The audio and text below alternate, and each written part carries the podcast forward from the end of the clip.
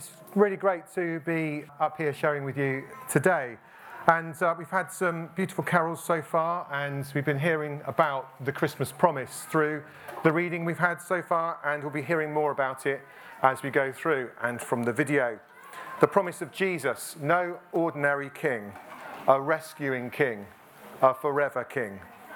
And we'll be coming back to that Christmas promise in a minute. I promise we will. Now, I just wanted to start by reflecting on the story that we're probably very familiar with.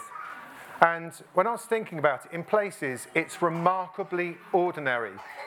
We've got ordinary shepherds doing very ordinary things that shepherds would do, looking after sheep in fields. They've been doing that for thousands of years, haven't they, shepherds? Very ordinary. We've got an ordinary young couple a man, Joseph, who obeyed the rules, doing what he was supposed to do. He went to Bethlehem as the government had instructed him to. He took care of his wife to be. And then we have Mary, an ordinary young woman, giving birth to a newborn baby in lowly circumstances. We've even got an ordinary manger. In a world without maternity hospitals, Giving birth this way was probably nothing special. Examples of what would be rather unremarkable events if it were not for a few things. But it is a series of ordinary things punctuated by the extraordinary. Visits from angels. We've had our own visit from angels today, haven't we already? Dreams, signs in the heavens, and a promise fulfilled. From a seemingly ordinary birth comes God's out of the ordinary, world saving event through Jesus, Emmanuel, God with us.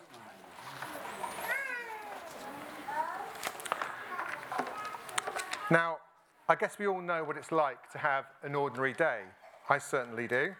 Those daily routines, the alarm going off, getting up, breakfast, having a shower, driving or walking to work, all the jobs we have to do, coming back, more jobs to do probably.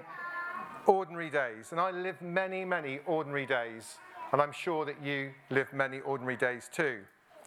And Christmas itself can actually become an ordinary experience, a bit like life. Many of us probably been rushing around to different events or getting the last few presents we have to buy, doing the food shop, wrapping gifts, all those sorts of things so much preparation and anticipation for the special day. And if your household is anything like mine, there are things that you also do year after year. Those predictable family traditions, the advent calendar, the Christmas jumper, isn't it a nice one as well? Christmas cards, putting the tree in its usual place. The old faithful stockings, I'm sure, will be out this time next week. And uh, I love traditions like that. And I absolutely love those things. But the reality is, it can become, if we're not careful, a time of extraordinary ordinariness.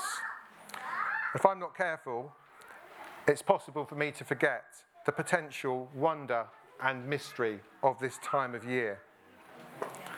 Now, there are also other days in our lives. These are perhaps fewer in between. Those days where we have extraordinary things going on, like getting married, when a child's born, special days out, graduations, first jobs, all those kind of things, those extraordinary days. We celebrate our birthdays every year. Overall, we have lives that are full of ordinary days with a few extraordinary ones in between. And I think it's good to remind ourselves that Christmas is one of those extraordinary days. Not because of presents or turkey or mince pies, and I have to say I love all three of those, but it's extraordinary because God Himself decided to come here. 2,000 years ago, He came to dwell in a vulnerable, politically unstable world. Doesn't that seem to resonate still today? The whole episode is extraordinary. And I think that's the principle by which we should approach the Christmas story. And I was thinking, though, if God can be found amid the ordinary moments in the Christmas story, with ordinary people and ordinary things going on, perhaps he could be found in our ordinary lives too. We can experience the glory of God in those ordinary moments in our lives. God can be in our daily routines, our ordinary work, our ordinary relationships, and He can enter our ordinary lives with an extraordinary gift the gift of His promise and His presence. Now, I don't know about you, but I can't trust every single promise that I'm made. But I do think that we can trust the Christmas promise that we were hearing about earlier the promise of Jesus. No ordinary king, a rescuing king, a forever king. And when I look out into the world today, the truth is, I think we need just that kind of help.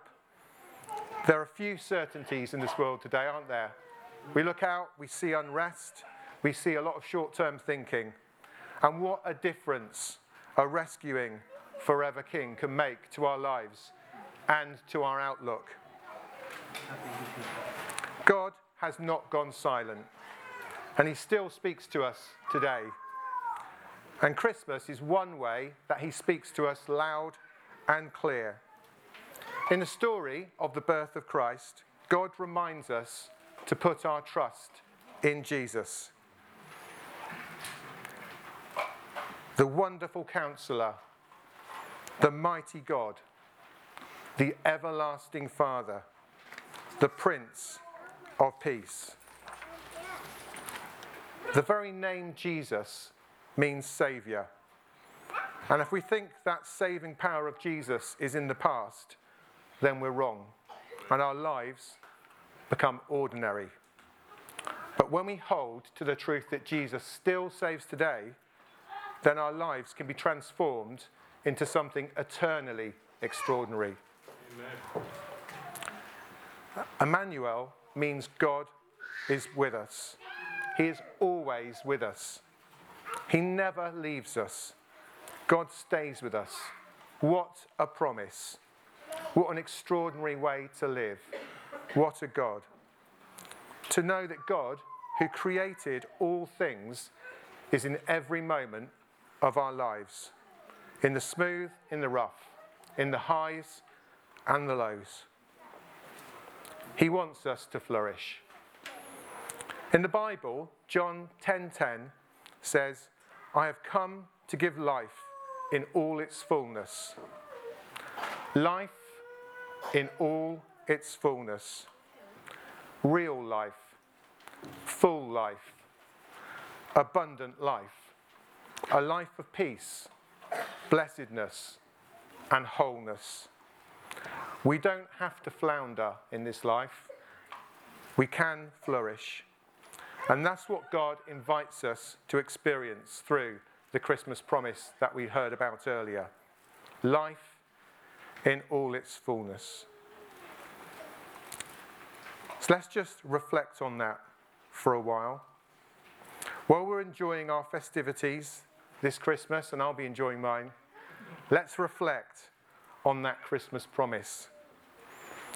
Let's just still our minds for a minute now and think about that promise the promise of Jesus, the rescuing King, the forever King. And then I'll just finish with a very simple, short prayer.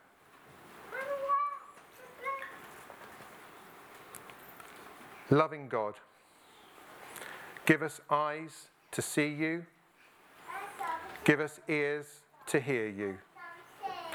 Give us hearts to love you this Christmas time and always.